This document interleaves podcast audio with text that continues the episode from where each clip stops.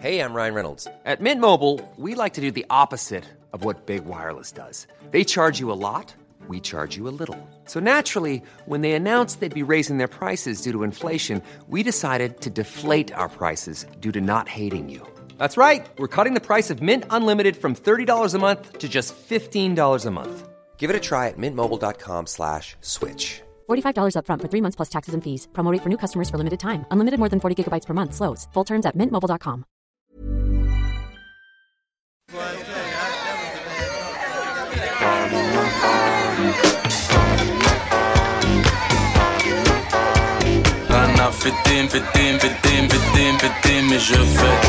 Le sens de la fête, un podcast de Christophe Taillet pour Nick, la radio.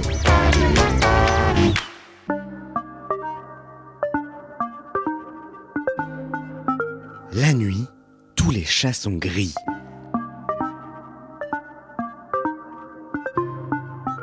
A-t-on déjà énoncé une plus grosse bêtise? À la lumière du stroboscope, les chats deviennent roses, bleus, verts, violets, arc-en-ciel.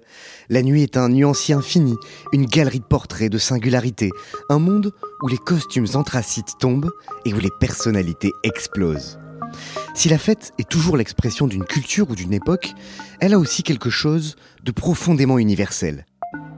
Partir à la recherche du sens de la fête, c'est se demander en chemin ce qui nous lie en tant qu'humains. Dans cette troisième saison du podcast Le sens de la fête, en collaboration avec Village Webs, on explore la teuf avec celles et ceux qui la font ou qui l'ont faite.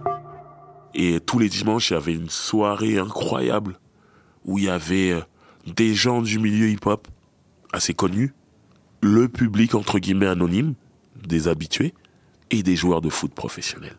Et les rappeurs adorent le foot. Et les joueurs de foot adorent les rappeurs. C'était incroyable ce qui se passait. C'est-à-dire tout le monde avait les yeux qui brillaient. C'était n'importe quoi.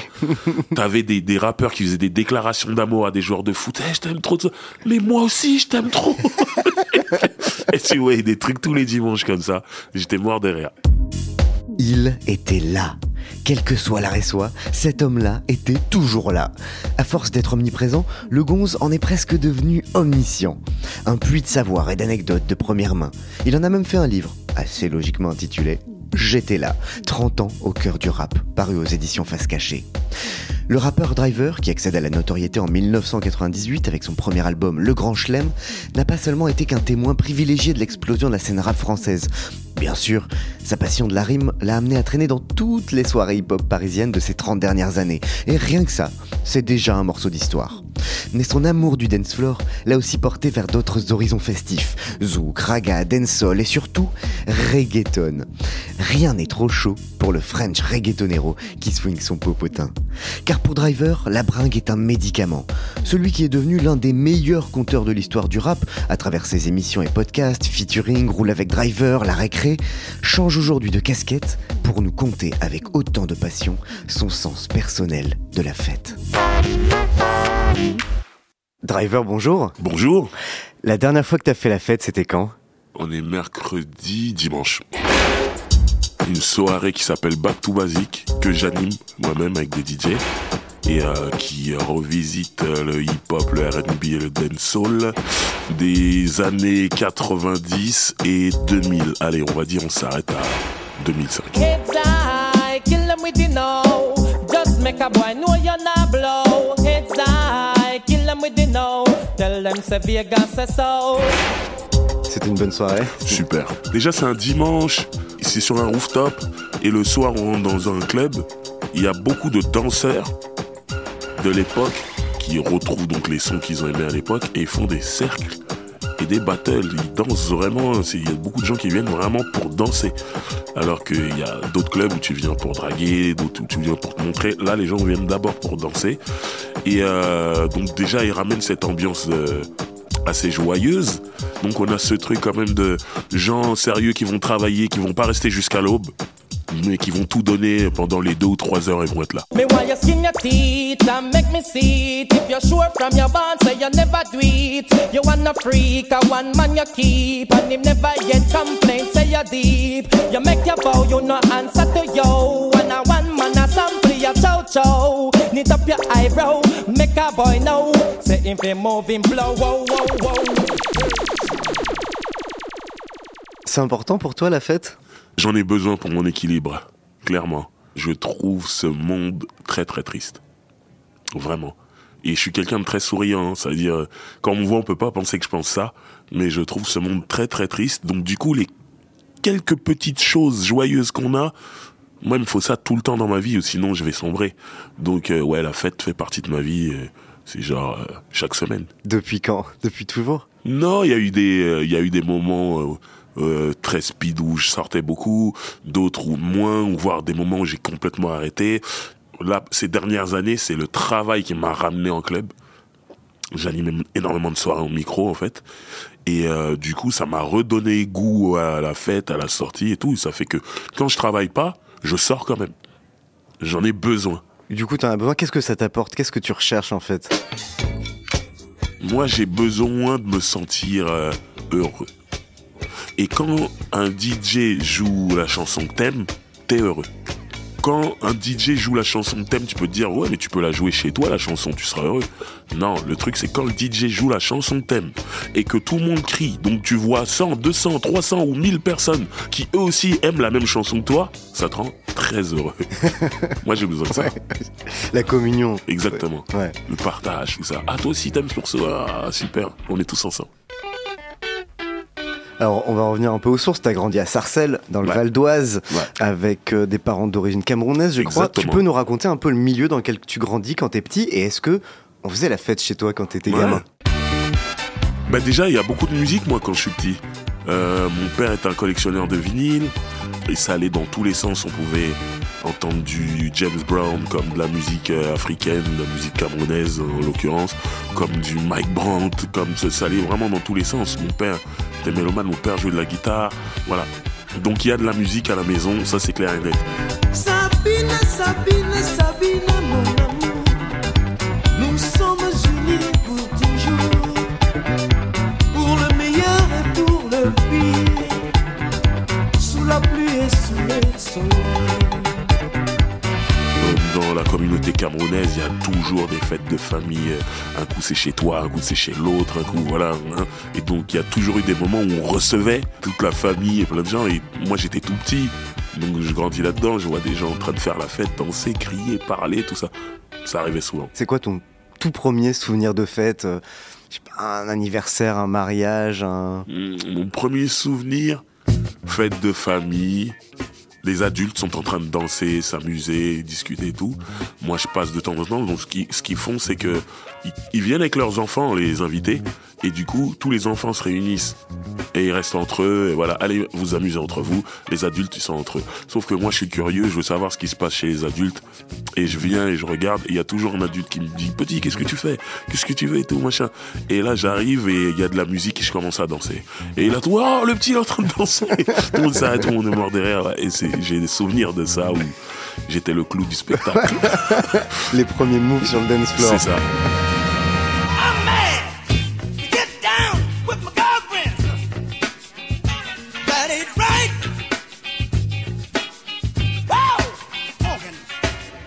Et donc tu dirais qu'on qu'on t'a inculqué d'une certaine manière le sens de la fête? C'est même pas inculqué, c'est c'est en toi.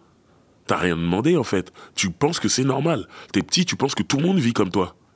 Tu penses que chez tout le monde et tout. Moi, je me rappelle euh, au collège, je me retrouve euh, dans la classe d'un de mes meilleurs amis aujourd'hui. Et euh, je lui dis ce que j'écoute et tout, et lui m'explique, mais moi j'ai pas de poste radio chez moi. Je lui dis, t'écoutes pas de musique? Je dis non. Je dis, mais t'as pas de poste radio?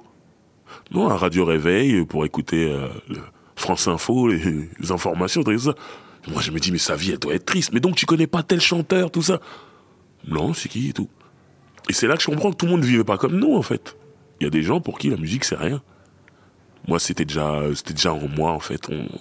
C'était normal. À partir de quand euh, bah, les fêtes, c'est plus celle des parents, mais ça commence à être toi qui sors Est-ce que tu vas, je sais pas, à Sarcelles, il y a des, il y a des teufs, des booms, Ouais, des... ouais.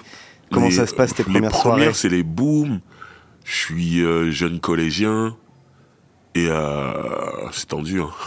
C'est tendu Quand je dis c'est tendu, c'est... euh, en fait, Une boom, ça peut durer. euh, on est, on est on est même pas vraiment adolescent.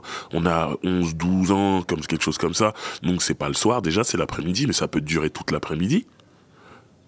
Mais moi, il y a un truc qui me met la pression. Et ce truc, il dure que 15 minutes. C'est le quart d'heure américain.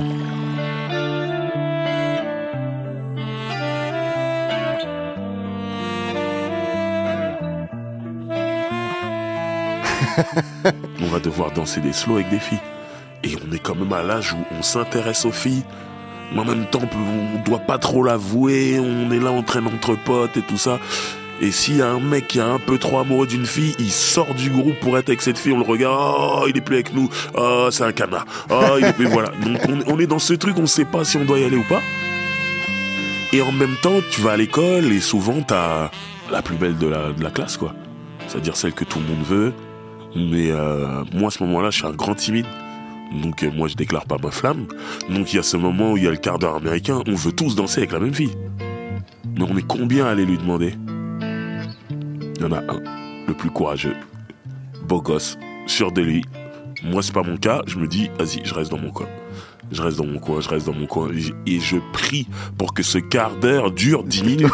Pour qu'il dure 5 minutes, qu'il dure pas un quart d'heure. Voilà, qu'on passe à autre chose. Donc ça, ça me mettait énormément la pression. Ah, c'est un trauma, quoi. Ouais. Donc du coup, euh, ouais, tout le reste c'était cool, mais ces 15 minutes là, oh mon dieu, je souffrais. je souffrais. En dehors de ce quart d'heure là, c'était quand même bonne ambiance. super on, bonne ambiance. on- on écoutait quoi Vous dansiez sur quoi? C'était quoi hum, à cette Ben, époque-là euh, Michael Jackson déjà c'était ce qui avait le numéro un. On dansait sur du Michael Jackson. Euh, je me rappelle des premiers morceaux de rap américain qui rentraient dans nos, dans nos vies. Je me rappelle d'un morceau de Rob Bass et Easy Rock. Le morceau s'appelle It Takes Two.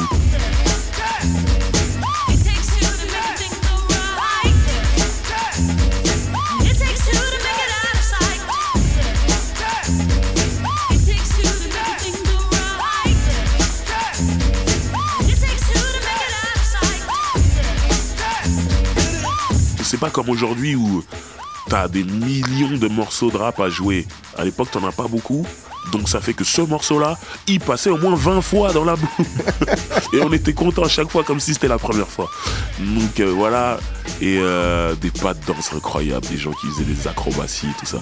Non, c'était cool.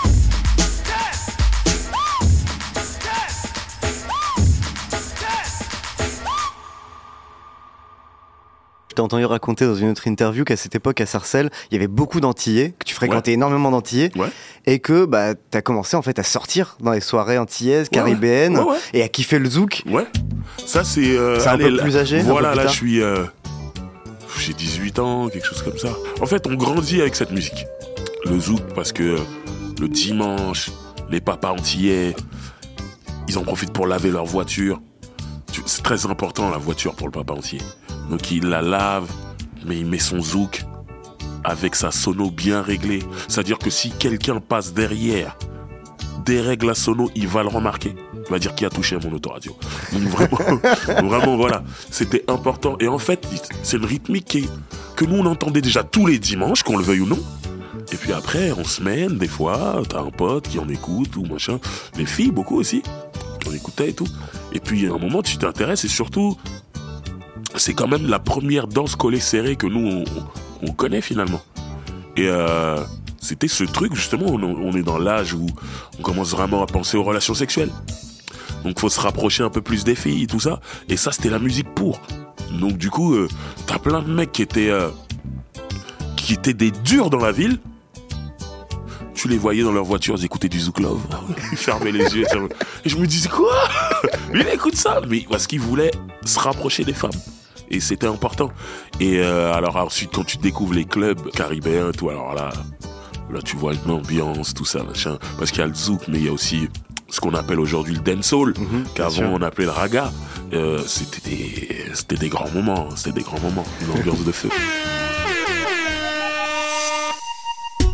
Peux nous parler des banquets antillais Parce qu'il y avait Ouais. ce qu'on appelait les banquets. Les banquets, ouais. ouais. Alors ça, c'est euh, ça, c'était plus euh, ce que les Américains appellent des house parties. Ça, c'était pas en club. Ça, c'était vraiment à la maison. Moi, des amis à moi entiers qui me disaient mon père fait un banquet. Ça veut dire que, comme ce que j'expliquais tout à l'heure dans la communauté camerounaise, euh, ils vont inviter plein de familles antillaises, voilà, autour d'eux, justement pour pas que les enfants se sentent seuls. Le père va dire, vas-y, tu peux inviter des amis à toi. Donc là, à ce moment-là, ce mec va dire, ça vous intéresse Venez, mon père a fait un banquet. Nous, au début, c'est le premier truc, c'est euh, y a à manger. Ouais, ok. On va découvrir mon premier boudin, je le mange euh, dans un banquet, en fait, vraiment. Voilà, on est content, on mange et tout. Et puis après, on voit l'ambiance. Ils écoutent du zouk. À l'époque, on appelait ça même Begin, c'était l'ancêtre du zouk, ce qui est avant, avant le zouk. Euh, ils écoutaient de la salsa. Moi, la première fois que j'entends de la salsa, c'est pas des latinos, tout ça, des Antillais qui écoutaient de la salsa. En vérité, moi, je suis déjà dans la musique, je suis déjà mélomane, j'ai envie de faire de la musique, donc toutes les sonorités m'attirent, euh, m'intéressent et tout. Je me dis, mais ça, c'est quoi? C'est pas du zouk Non, ça, c'est de la salsa. Ah, ok. Et euh, je voyais des gens bien habillés, des gens séduisants qui venaient manger, faire la fête, danser, tout ça. Et euh, nous, on était tout petits, on regardait, tout ça. Et moi, j'analysais tout, en fait. J'ai un lien très fort avec euh, les Antilles, alors que je suis pas antillais. Déjà parce qu'à Sarcelles, dans les années 90, il y avait une forte communauté, mais j'ai vraiment aimé leur culture, musique, tout ça, et je m'y suis toujours intéressé depuis mon adolescence, en fait. Ouais, puis après, t'as fait des tournées aux Antilles dans les clubs. T'as j'ai été fait, super bien reçu. J'ai dit, j'ai dit, oh là là, j'aime trop cet endroit. t'as fait des featuring aussi. Exactement, euh, j'ai fait des, des- avec des, des artistes de zouk. euh, Vraiment, c'est, euh, j'aime beaucoup la culture antillaise. embrasser cette culture. Totalement, totalement. Alors, les... tes premiers clubs, tes premières boîtes de nuit, c'est quoi? C'est où? C'est des boîtes antillaises justement? C'est le Red Light C'est Non, quoi non, non, non. Moi, j'ai commencé euh, par les clubs select. Mais c'est complètement fou. hein. Pour vraiment raconter l'histoire et euh, être bien précis sur le, le rapport que j'ai eu avec les clubs, c'est que la première fois que je, me, que je dois aller dans un club, c'est une amie à moi qui vit dans le 16e à mon arrondissement, que j'ai rencontré dans le milieu de la musique, qui me dit je fête mon anniversaire et je vais le fêter dans une boîte de nuit qui s'appelle Les Bains Douches. Ah ouais? Je t'invite. T'as quel âge à ce moment-là? 20 ans, quelque chose comme ça. Ok, cool. Bah, je, je viens, je sors ma plus belle tenue et j'y vais. J'arrive devant et il y a un physio, je sais pas ce que c'est moi à ce moment-là. Il y a un mec qui a pas l'air d'être assez costaud pour être de la sécurité, mais qui est entouré par plein de mecs costauds qui eux sont la sécurité, et qui me regarde et qui me dit ça sera pas possible, monsieur. Moi, je comprends pas ça. Moi, si tu m'invites à ton anniversaire, c'est que je vais rentrer à ton anniversaire. Donc je dis non mais vous comprenez pas, je viens pour l'anniversaire de mon ami. euh, Et là, il me dit oui oui, oui faites bien son anniversaire ici, mais ce sera pas possible pour vous. Je ne comprends pas ce qui se passe en fait. Et je vois que plus j'essaie de parlementer avec le physio, plus les mecs de la sécu se rapprochent de moi. Bon, je comprends qu'il va falloir que je m'en aille. Et euh, je fais demi-tour, complètement euh, détruit en fait par ce qui vient de se passer. Je comprends pas. Et là, au bout de la rue, je croise des gens de Saint-Denis, en 93, que je connais, et qui me voient et qui sont en train de rire. Et qui me dit Ah, toi aussi, t'as sorti ta meilleure tenue, ta tenue du dimanche, et, tu peux pas rentrer. Je dis Ouais, mais je comprends pas, je suis invité à l'anniversaire. Et alors, on s'en fout ici. C'est lui qui décide qui rentre et qui rentre pas. Tu t'as beau être invité et tout ça. Dis, mais c'est pas logique. Et je discute avec les médecins. Eux, ils rigolent parce qu'ils connaissent déjà ce système-là. Moi, je le connais pas, je comprends pas. Et ce genre-là, je me dis, plus jamais je rentrerai dans une boîte de nuit. Ça m'intéresse pas. Si, si c'est comme ça que ça marche, ça m'intéresse pas. Deux ans, cool. Je suis aux Champs-Élysées avec 6-7 amis à moi. Je suis en survêtement. euh, Voilà. Je marche. Et euh, entre-temps, j'ai sorti mon premier single qui marche super bien, qui s'appelle Pardonne-moi, qui est à la télé, qui est à la radio et tout, partout. Et il y a un mec qui me reconnaît, qui s'appelle Steve. Il me dit, euh, t'es driver? Je dis, ouais. Il me dit, j'adore ce que tu fais et tout, je dis, merci et tout. Il me dit, euh, ça te dirait d'aller au bâche Je dis, c'est quoi ça? Il dit, c'est une boîte de nuit juste là. Dis, ah non, moi, les boîtes de nuit, euh, C'est pas mon truc. j'y vais pas, j'y vais pas. Il insiste, il insiste, il insiste. Et euh, je lui dis, de toute façon, je suis en survêtement, euh, non. Après, il me dit, ok, laisse-moi au moins ton numéro de téléphone et euh, je t'emmènerai dans un endroit, tu vas aimer. Je dis non mais laisse-moi ton numéro. Bon ok, je laisse mon numéro et il s'en va. C'était plus pour qu'il me laisse tranquille. Le lendemain il m'appelle et il me dit euh, bon ce soir on va au bâche. Je dis c'est quoi le truc? Tu m'as dit là aux Champs-Élysées. Je dis non ça m'intéresse pas. Il me dit si si tu vas aimer. Je dis mais je vais pas rentrer. Il y a un physio à la porte. Oui un physio. Eh ben il va pas me faire rentrer comme au bain douche. Il m'a dit écoute je m'occupe de tout. T'es où? Donne-moi ton adresse, je viens te chercher. Il est venu me chercher en voiture. Je le répète, je l'ai rencontré la veille, je le connais pas. Je me dis, ce mec est motivé. de ouf. Il sort de Paris, il roule jusqu'à Sarcelles pour venir me récupérer et on retourne à Paris pour aller au Bâche, cette boîte de nuit. Et quand on arrive là-bas, tapis rouge pour moi, je rentre partout, c'est incroyable. Ça me change de, de mon expérience d'il y a deux ans au bain douche. Et euh, c'était à l'époque Jean Rock qui gérait cette boîte-là. Ouais, le fondateur des VIP Rooms. Exactement, VIP Room, ça arrive juste après le Ouais. match. Et euh, quand j'arrive, il me présente le DJ du club qui me dit j'adore tes chansons, machin, je la joue souvent et tout. nanana. Ça me fait plaisir et tout, je suis comme un fou. Et du coup, je rentre dans cette boîte de nuit et je vois toutes les filles, allez 80% des filles que je trouve super belles, qui me regardent. Je me dis qu'est-ce qui se passe? C'est bizarre cette histoire. Après, Steve me dit, tu vois, toutes ces filles-là, elles t'ont reconnu. Je dis non, c'est pas possible.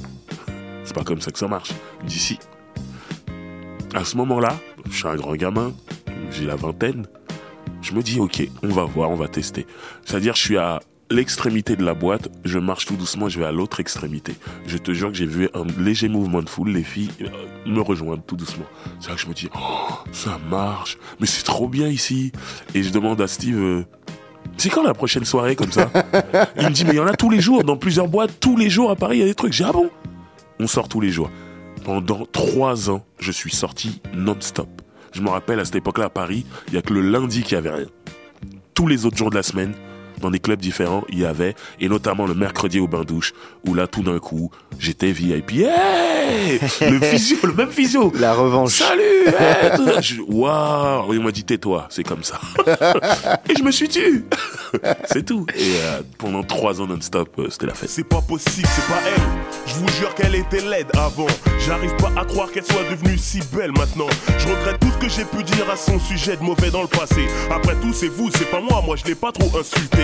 Quelle métamorphose, franchement, vise-moi cette beauté. Y a pas à dire. La fille s'est carrément développée. Quand je pense qu'à l'école, on l'appelait crotte de nez. Maintenant, ce sont nos nez qui coulent quand on la voit arriver. Son maquillage parfait, tenue très raffinée. À croire que chez elle, la classe est une qualité innée. Quand on la voit, on croirait qu'elle a été belle toute sa vie. Alors que ce n'est pas le cas, je me rappelle quand on était petit. Elle est la preuve vivante que les miracles existent. J'espère qu'en elle, il n'y a pas la moindre rancune qui subsiste. J'avoue qu'avant, je me moquais d'elle, maintenant je veux la conquérir. Première approche, il faut que ça marche, je lâche un gros sourire.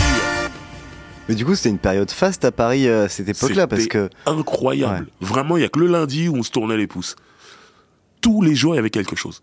ça a bien changé. euh. Ah oui, c'est plus comme ça. c'est plus comme ça. Et donc à ce moment-là, euh, tu fréquentes les carrés VIP, tu profites à fond de la célébrité. euh. Où je vais pas mentir, musicalement, à part au bain douche, au bain douche et DJ LBR, c'était très très bien en termes de sélection. Mais les autres clubs, je me régalais pas musicalement. Mais par contre, euh, je vivais ce que les Américains appellent le groupie love. Ça veut dire que je venais de sortir mon premier album, on me reconnaissait et euh, les filles venaient à moi, j'avais pas besoin d'aller vers les filles et tout. J'ai 22 ans, euh, c'est la vie de rêve en fait. tu vis ton rêve américain, je- quoi. surtout que je, je te racontais juste avant mes craintes euh, pendant le quart d'heure américain, pendant les booms, c'était ça ma vie. Donc du coup, même si la musique était pas toujours bonne, je passais des très bons moments grave. et je sortais tout le temps. Donc c'est ça. C'était quoi la musique euh, dans ces clubs euh, à l'époque euh? Entre hip-hop et électro, mais la dominante, elle était électro quand même. Sauf au bain-douche le mercredi, où c'était hip-hop à 100%.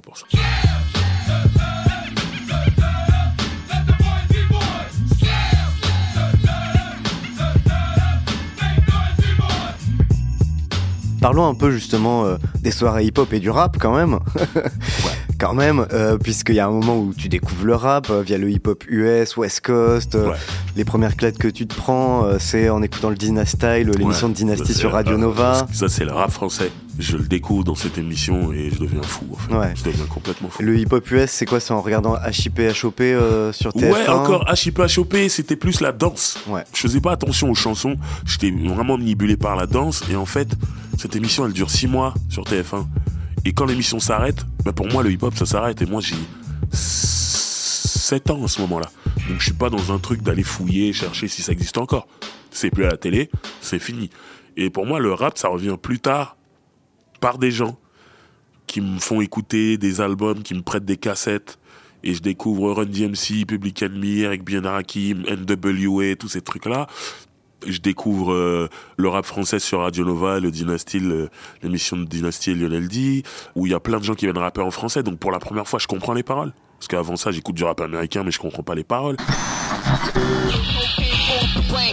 Et maintenant, c'est au tour d'un autre rappeur qui va te donner spécialement pour toi sa chaleur. Et j'improvise ici même sur le mec Benji. Vas-y Joël, donne un peu car tu es un MC. Now we come to the rap.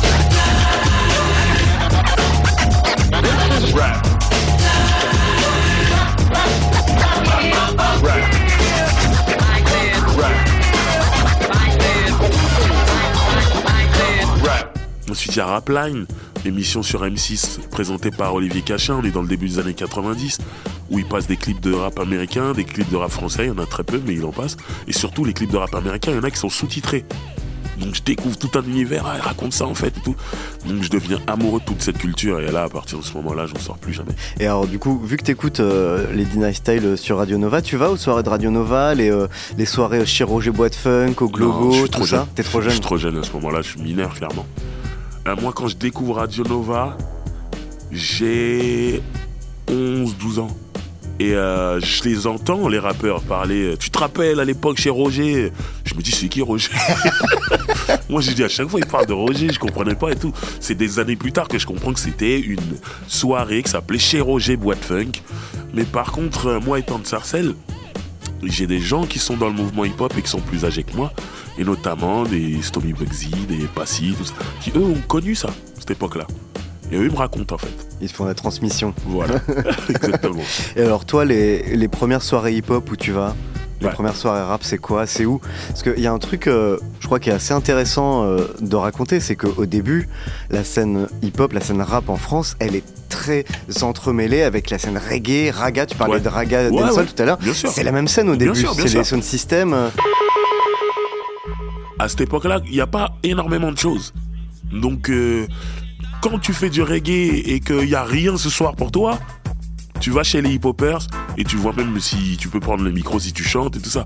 Et inversement, il y a des rappeurs qui allaient dans les sound systems aussi, essayer de prendre le micro. Donc voilà, c'est deux, deux mouvements qui sont cousins et euh, qui sont en train de naître en France, qui sont en train de se battre pour créer des événements. Donc il n'y en a pas beaucoup, donc euh, ouais, ils se mélangent. Et toi, alors, les, les- les soirées où tu vas, les premiers? Après ma grosse période euh, boîte select, comme je t'ai dit, j'ai dû sortir pendant trois ans, non-stop. À un moment, je fais une pause et j'ai besoin d'aller dans les soirées hip-hop, pas les boîtes select. Dans des soirées hip-hop, c'est-à-dire des gens qui organisent un événement unique, qui louent une salle et qui font cet événement-là, qui en font la promotion pendant longtemps pour remplir la salle. Et une fois que c'est fait, tu sais pas quand sera la prochaine. Contrairement aux boîtes de nuit où, comme je te dis, les bains douches, tu sais que tous les mercredis, tu viens, il y a DJ LBR, voilà. J'ai commencé à sortir dans ces, ces soirées-là et il y avait des trucs euh, dans une salle qui s'appelait L'Orée du Bois à l'époque. J'avais mélangé les époques, il y a eu l'époque du Kin et l'époque du Madame, bref. Tout ça, c'est sur Paname euh, Paris, ouais. Et alors, qu'est-ce que tu trouves dans ces soirées par rapport au, au- au club euh, select euh, C'est quoi la- l'ambiance? Déjà, il y a une ambiance.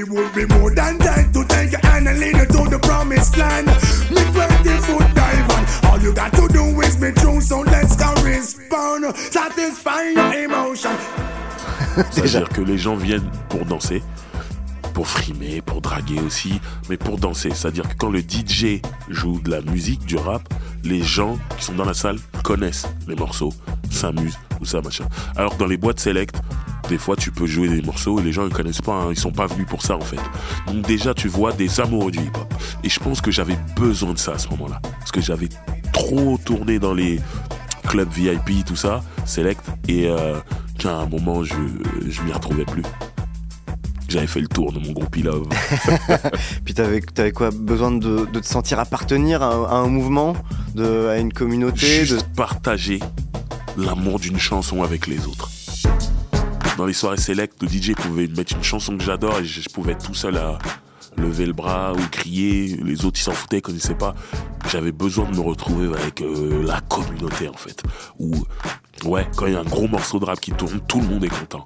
Parce qu'on suit tous l'actualité du rap et on sait que c'est un gros morceau. J'avais besoin de revivre ça. Ça m'avait manqué pendant ces trois ans. Et t'as été un peu dans les sound systems? Ouais, ouais. Tard, malheureusement. Euh, c'est au moment où il commence à y en avoir de moins en moins, mais quand même j'ai pu voir l'ambiance euh, et euh, j'adore. C'est une musique qui a pas connu autant de lumière que le rap, qui a pas connu le crossover, le côté mainstream du rap. Alors il y a, il y a certains chanteurs de reggae qui ont fonctionné, qui ont mais c'est pas le mouvement. Alors que le rap c'est partout. Ça a explosé Voilà. le reggae restait underground. en Voilà, fait. et en fait, c'est ça, c'est que quand j'allais en sound system, je me reprenais l'underground dans ma face. Voilà, c'est comme ça, et ça faisait du bien. Moi, je pense que j'ai besoin de contrebalancer, être à fond dans les trucs VIP. Quand j'en ai marre, être à fond dans les trucs plus underground. Quand j'en ai marre, je retourne là-bas, j'ai besoin de contrebalancer. Et la chance que j'ai eue, c'est d'être accepté dans les deux. Et euh, c'était quoi du coup l'am- l'ambiance dans les sound systems? Ça dansait? C'était. euh, Ouais, il y a le, le fameux pull-up. Ça veut dire que quand le Selecta, qui est le, le mec qui, qui joue les, les, les, les- les morceaux qui est au platine, joue un morceau que tout le monde aime, tout le monde commence à crier, hein, il est obligé de leur mettre de pull-up, c'est-à-dire de, de tourner à l'envers. Là, tout le monde crie. Ah ça veut dire que ce son est apprécié et il le remet. J'adore ça. J'adore ça. Ça, je- eh, pour ça, moi, je peux payer, repayer, repayer rien que pour ça. Des grands moments, ça. So me circle the black in and me just copy with the girl them at me a fit. Pull up. One round the front and two in the back and out asylum where we. Pull up. Step up now this spot up here a tune a drop and you will crowd a ball out. Pull up.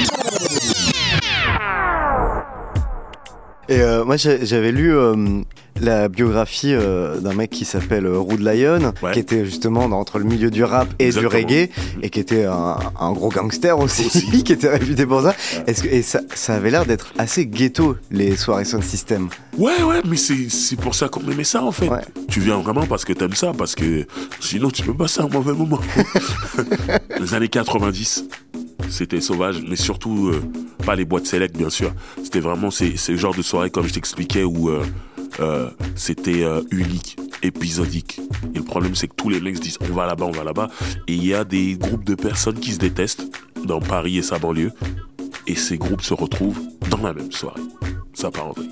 Le truc, c'est que souvent, t'étais au courant, alors qu'il n'y avait pas Internet, hein, t'étais au courant que les mecs de telle ville étaient en guerre avec les mecs de telle ville, euh, tu connaissais une, une ou deux, trois têtes, donc ça fait que quand t'arrivais dans la soirée, tu voyais les deux, trois têtes là, cinq minutes, tu voyais les deux, trois têtes ennemies, tu disais, oulala, vaut mieux partir dans cinq minutes, ça va partir en vrille, et ça partait en vrille. hein. Ouais, j'ai vu des, ouais, des trucs très durs.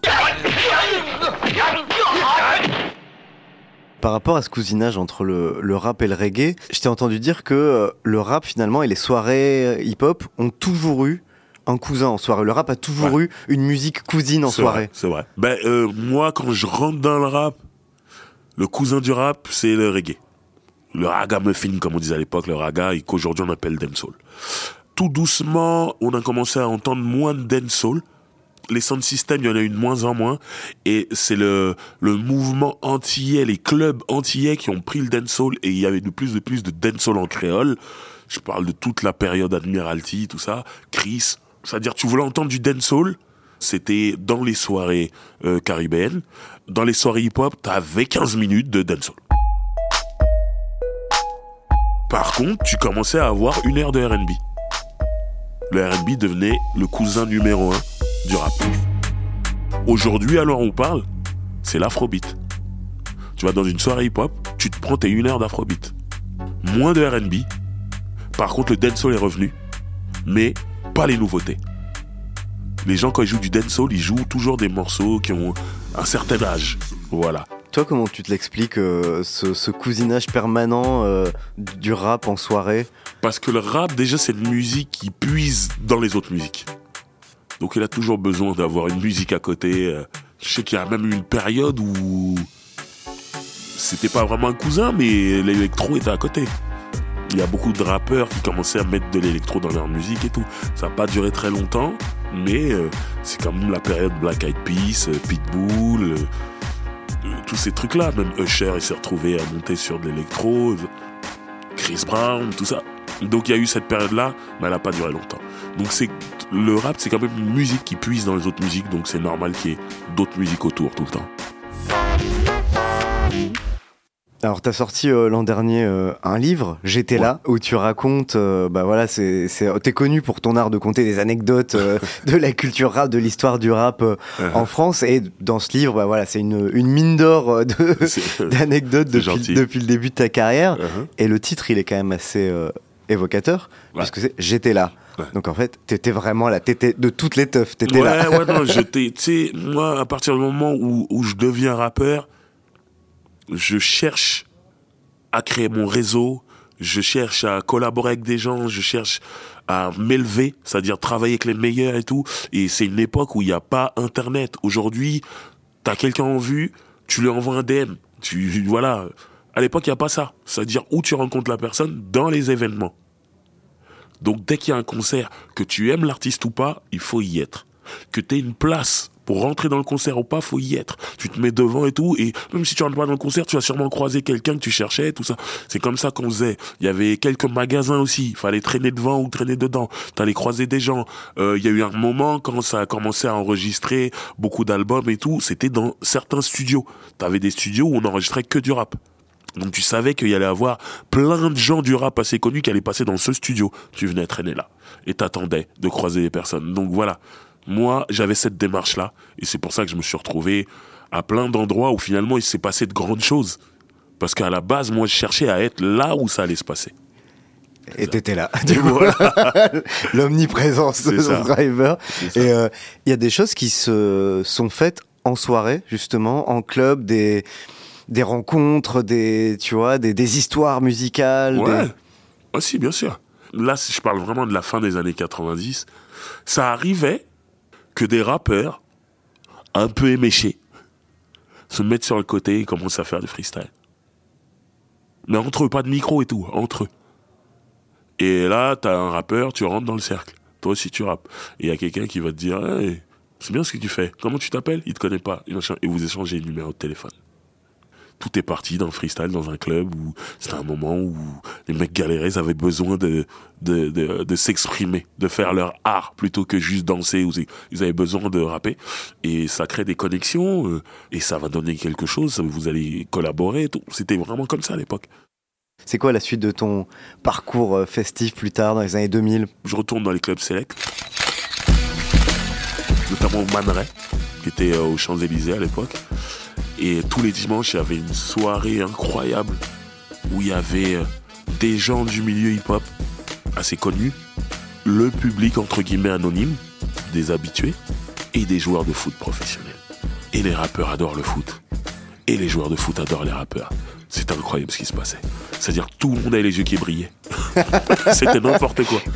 T'avais des, des rappeurs qui faisaient des déclarations d'amour à des joueurs de foot. Eh, je t'aime trop. Mais moi aussi, je t'aime trop. Et tu voyais des trucs tous les dimanches comme ça. J'étais mort de rire. Je tairais le nom d'un certain joueur de foot pour pas, hein, pour pas lui mettre une mauvaise réputation. Mais je me rappelle que le dimanche soir, ça veut dire à 21h euh, sur Canal+, il y avait le match de Ligue 1 du dimanche. Donc que je regardais. Et après tout ça, le soir, avec mes potes, on se rejoignait et on allait au Man Ray dans ce club.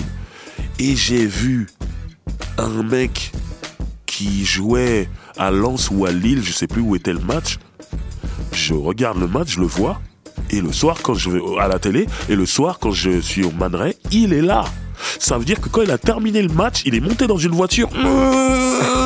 Il a roulé jusqu'à Paris parce qu'il voulait être dans cette soirée. Il savait que c'était la soirée du moment. C'est incroyable. Quand j'ai vu ça, j'ai dit, ah ouais, lui, il est motivé.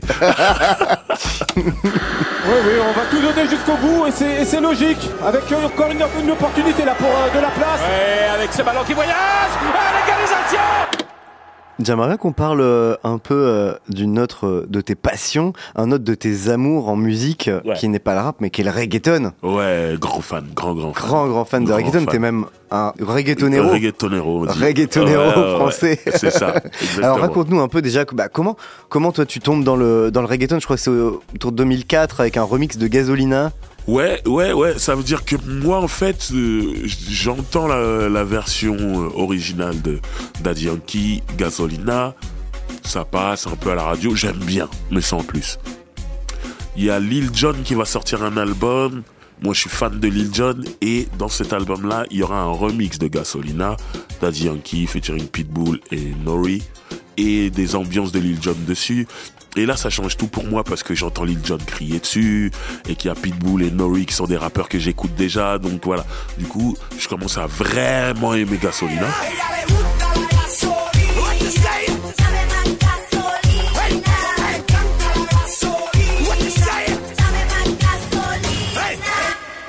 mais pas spécialement le reggaeton. Je suis pas le mouvement. Et c'est ma sœur qui vit à New York à ce moment-là et qui a une grosse communauté euh, latine là-bas et qui se prend le premier, ce qu'on appelle le premier âge d'or du reggaeton avec des Daddy Yankee, des Don Omar, des Tego Calderon, des Wisin et Yandel, et j'en passe. Et elle me dit, il faut que tu écoutes cette musique. Et moi, je dis, ah non, non, ça m'intéresse pas. Et elle me force, et elle me connaît par cœur. Elle me dit, j'ai l'album qu'il te faut. J'achète le CD. Je rentre chez moi, je l'écoute. Il est plus jamais sorti de ma chaîne IFI pendant au moins six mois. J'écoutais que ça. Et pourquoi cet album-là m'a marqué? C'était la parfaite introduction pour quelqu'un comme moi. C'était un DJ hip-hop qui s'appelle Tony Touch, qui a fait cet album, qui s'appelle le Reggaetoni Album. Et dedans, c'était que des combinaisons entre des rappeurs d'origine latine et des reggaetoneurs. C'est-à-dire que moi, j'avais mes repères. La moitié des artistes, je les connaissais. C'était des rappeurs. Mais les reggaetoneurs, je les découvre et chaque artiste, j'allais voir s'ils avaient des albums et je commandais les albums. Et là, je rentre dans un monde, je me dis, j'adore, c'est incroyable.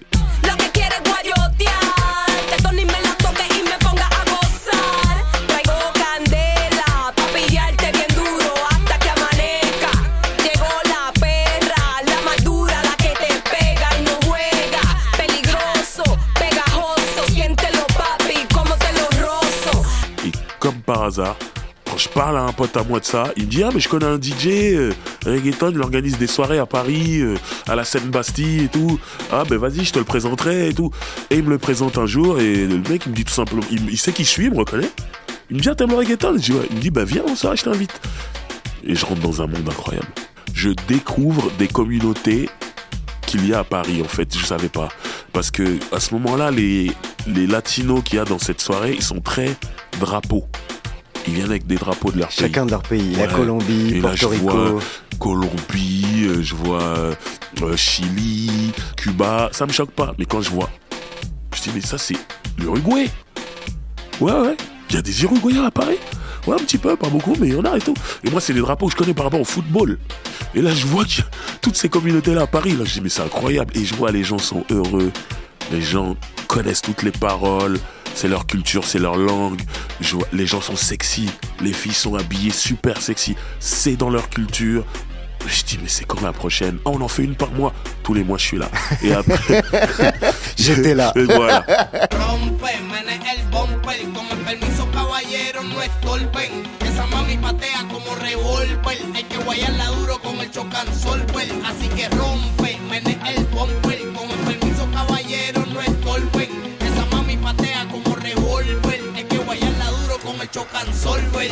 Après, je rencontre d'autres organisateurs. Ça fait que quand l'un n'organise rien, il y a l'autre qui organise. Donc, je commence à sortir encore plus dans le milieu latino.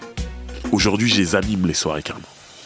C'est-à-dire, je suis au micro avec des DJ latinos et j'anime la plupart des soirées euh, latines sur Paris. Et je peux te dire que c'est une communauté qui te laisse pas rentrer s'ils sentent pas que tu as vraiment l'amour de leur culture. Si t'as pas l'amour de leur culture, reste sur le côté. Tu vas pouvoir rentrer dans la, dans la soirée, tu t'amuses, mais euh, tu vas pas traîner avec. Et moi, ils m'ont accepté au bout d'un moment quand ils se sont dit, ah, il est sérieux, c'était pas juste un passage, euh, il aime vraiment. Et c'est un moment où je suis allé carrément en Colombie. Ouais, t'as été en Colombie, c'est quand En 2013, tu vas en Colombie Je- pour la ouais, première quelque fois, je chose crois. comme ça, je sais même plus. Ouais, je crois que c'est 2013. Et alors? La claque de ma vie. Quel voyage, quel endroit, les, des gens extraordinaires. de- J'ai vraiment, vraiment, vraiment aimé. Et là, normalement, je vais à Porto Rico à la fin de l'année. C'est vrai Donc, ouais. Donc, je suis vraiment, euh, ouais, non, je suis complètement devenu accro à ça. C'est comme le rap. C'est une musique qui puise dans d'autres musiques. Donc, ça m'a fait découvrir la salsa. Ça m'a fait découvrir le merengue. Ça m'a fait découvrir la cumbia. Ça m'a fait découvrir la bachata. Ça fait de- toutes, toutes ces choses-là. Et il y a la bouffe aussi. Mon Dieu, qu'est-ce que c'est bon. En Colombie, je crois que tu arrives à, à Carthagène, qui est sur la, la Ouais. côte, euh, la côte nord euh, caribéenne. C'est comment les soirées Ça m'a rappelé l'Afrique. Je pense qu'ils ne savent pas à quel point ils sont proches de l'Afrique.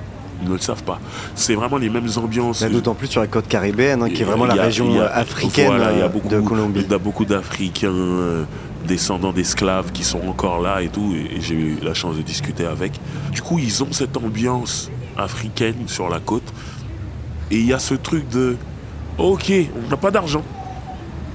Mais chaque jour pourrait être le dernier jour, donc on, on s'amuse. Une fois qu'on a mangé, le reste c'est du bonus. C'est cliché de dire ça, hein, mais ça nous met une claque à nous, occidentaux qui voulons toujours prévoir les choses. Je suis reparti de là-bas en me disant, ouais, chaque jour qui passe, il faut que je sois heureux au moins 10 minutes. Et le reste, c'est du bonus. Moi, une chose qui m'avait marqué euh, quand j'étais allé en Colombie, c'est le rapport à ce qu'on appelle ici le bruit. Et qui là-bas, en fait, c'est juste la musique. Il y a la ouais. musique partout, Ouais, partout dans la rue. Quoi, c'est un autre rapport total à, Moi, j'ai découvert, euh, j'ai découvert un morceau euh, de euh, Marc Anthony, qui est un salsero euh, portoricain, là-bas. Parce qu'il était dans toutes les voitures, il était dans tous les magasins, il était dans la rue, t'entendais que cette chanson. Sauf que c'était une reprise de Khaled, Chef Khaled, que nous on connaissait déjà en français. Et quand moi, je l'entends là-bas, je dis mais c'est Khaled et tout. Non, c'est le nouveau Marc Anthony, qu'est-ce que tu racontes et tout. Mais la meilleure promotion pour une chanson, c'est ce que oui, ici on appellerait le bruit et que là-bas on appelle la musique. Quand ta chanson elle est partout dans la rue, c'est que c'est un hit.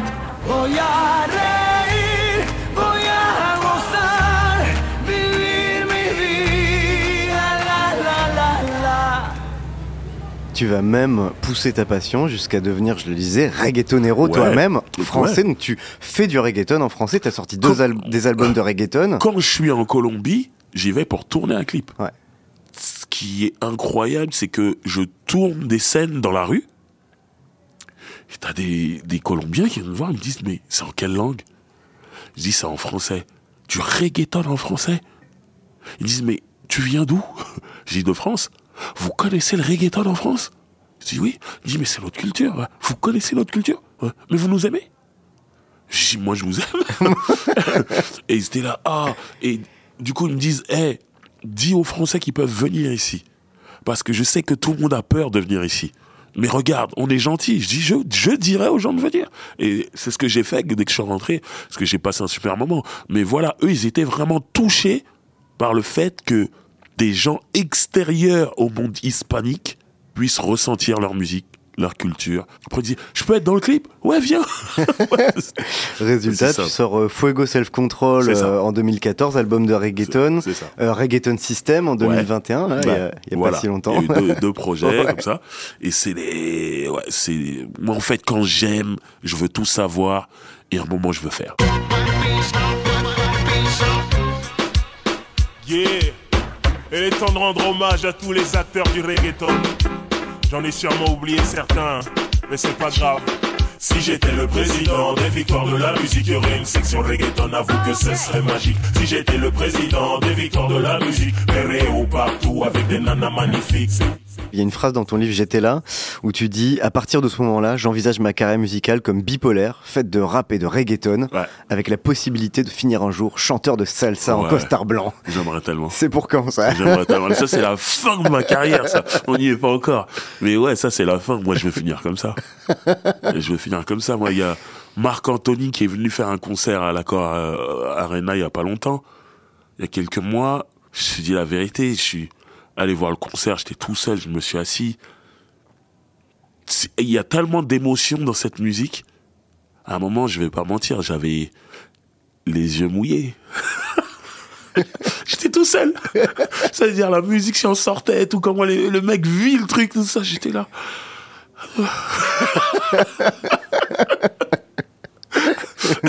mes yeux étaient mouillés.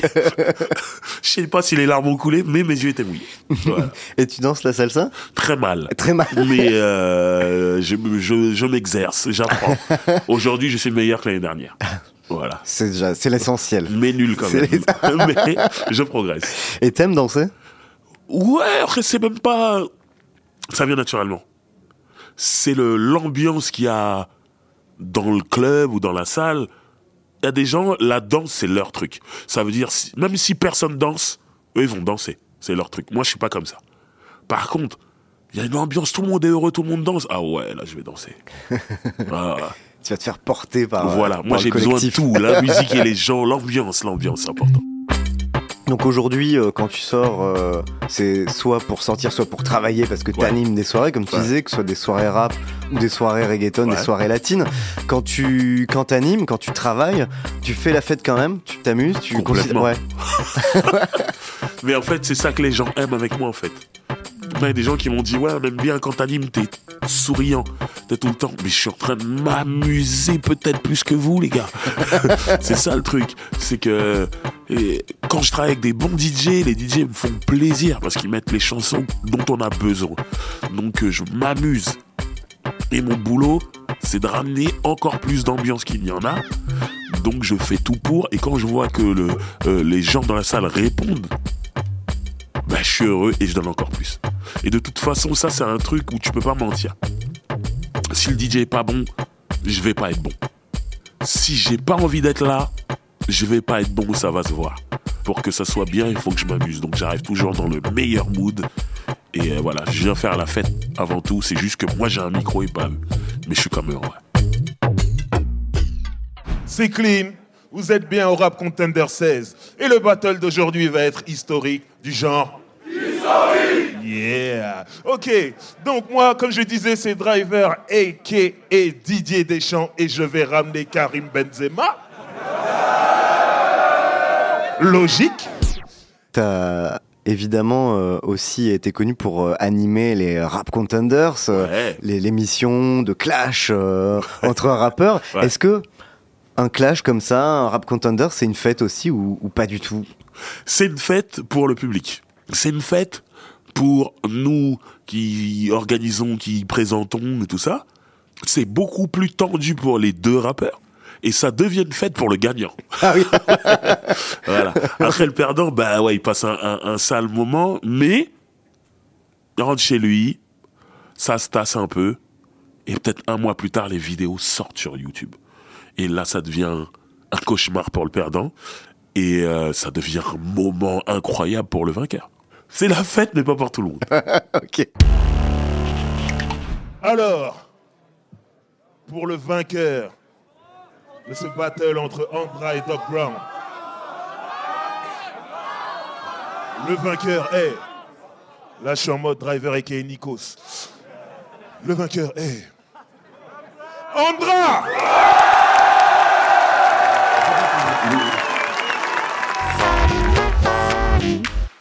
Comment tu vois un peu aujourd'hui justement euh, l'état de la fête euh, Voilà, on est euh, quand même après le Covid à Paris, toutes les soirées, les soirées rap, les soirées latines. Comment tu vois la nuit toi aujourd'hui qui, qui la fréquente beaucoup? Il y a un truc qui me fait plaisir, c'est qu'il y a du monde dans toutes les soirées.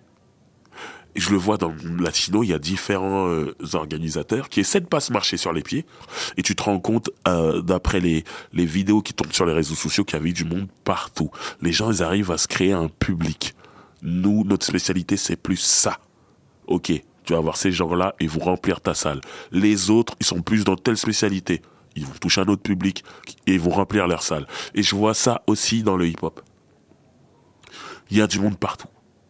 Et moi, je trouve ça beau. Qu'est-ce qui, euh, d'après toi, euh, relie euh, dans le fond une fête, une grosse fête de famille en camerounaise dans un appartement, euh, une soirée reggaeton à Carthagène, Ouais. une soirée hip-hop à Paris dans les années 90 ou aujourd'hui qui va mixer afrobeats et hip-hop? Ouais. Qu'est-ce qui relie tout ça? La passion.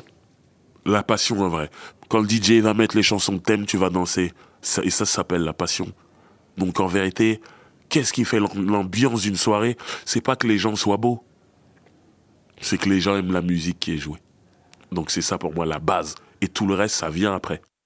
Il y a un, un sujet euh, qu'on a tendance un peu à éluder quand on parle de fête, alors que c'est assez présent, en tout cas souvent, c'est l'alcool, la drogue, toutes les substances euh, Ouais. qui, vont, qui vont avec la nuit, qui Bien vont sûr. avec la fête. Toi, c'est quoi ton rapport à, à tout ça?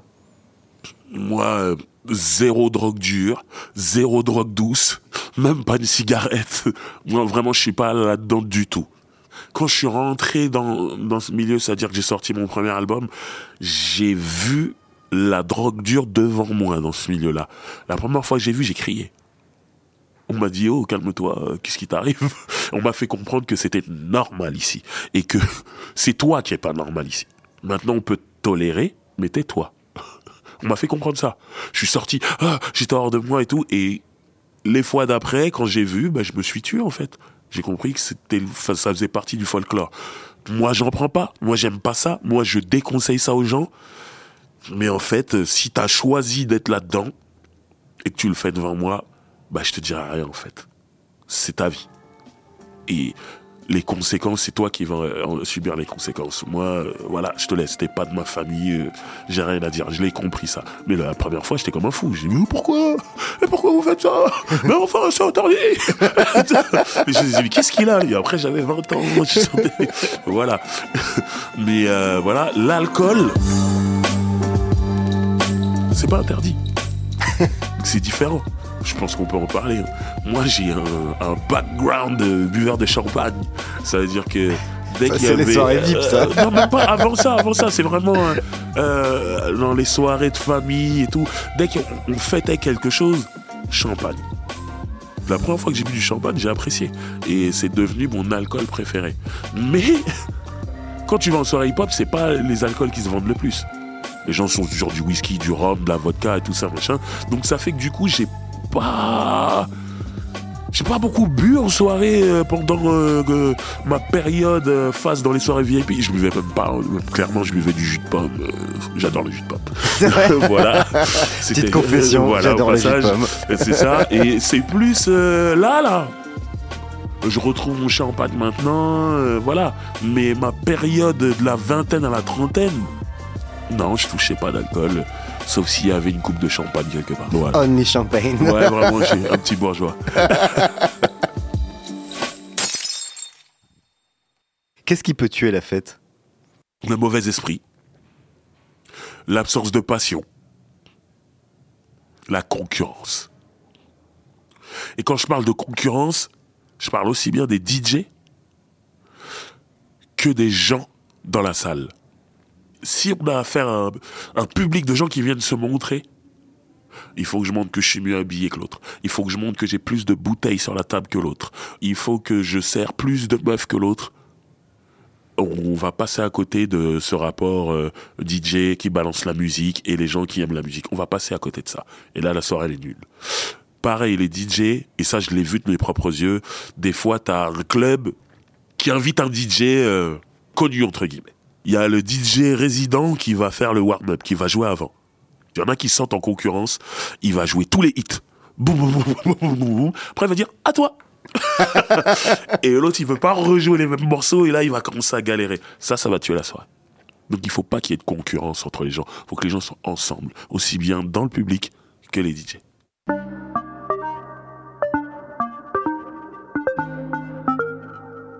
Qu'est-ce que c'est, au final, pour toi, que le sens de la fête, sa raison d'être?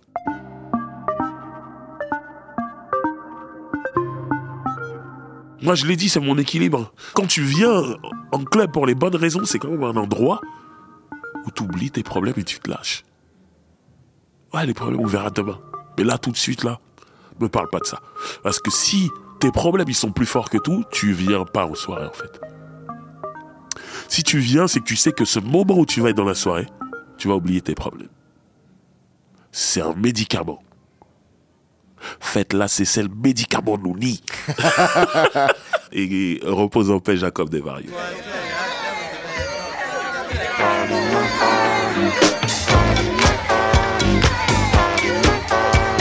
Le sens de la fête est un podcast de Nick la Radio, écrit et animé par Christophe Paillet. Réalisation Malo Williams. Si tu devais choisir une seule track, le morceau ultime pour faire la fête pour toi. And No Fun de Snoop Dogg. À chaque fois que je l'entends, c'est, c'est, c'est- c'est- je, je fais n'importe quoi. Clairement. Je rajoute des paroles qu'il n'y a pas. Je danse, je chante. Je rentre dans la cabine DJ alors que je travaille même pas. Je prends le micro. Ça m'est arrivé plusieurs fois sur cette chanson. Il y a même un DJ qui sait que si, si je mets ça driver, il va, il va prendre le micro. Donc, euh, ouais, Snoop Dogg, Ain't No Fun. I met you last night, baby. Before I had a respect for your lady. But now I take it all back. Cause you gave me all your pussy. And you even licked my balls. Leave your number on the cabinet. And I promise, baby, I'll give you a call. Next time I'm feeling kinda horny.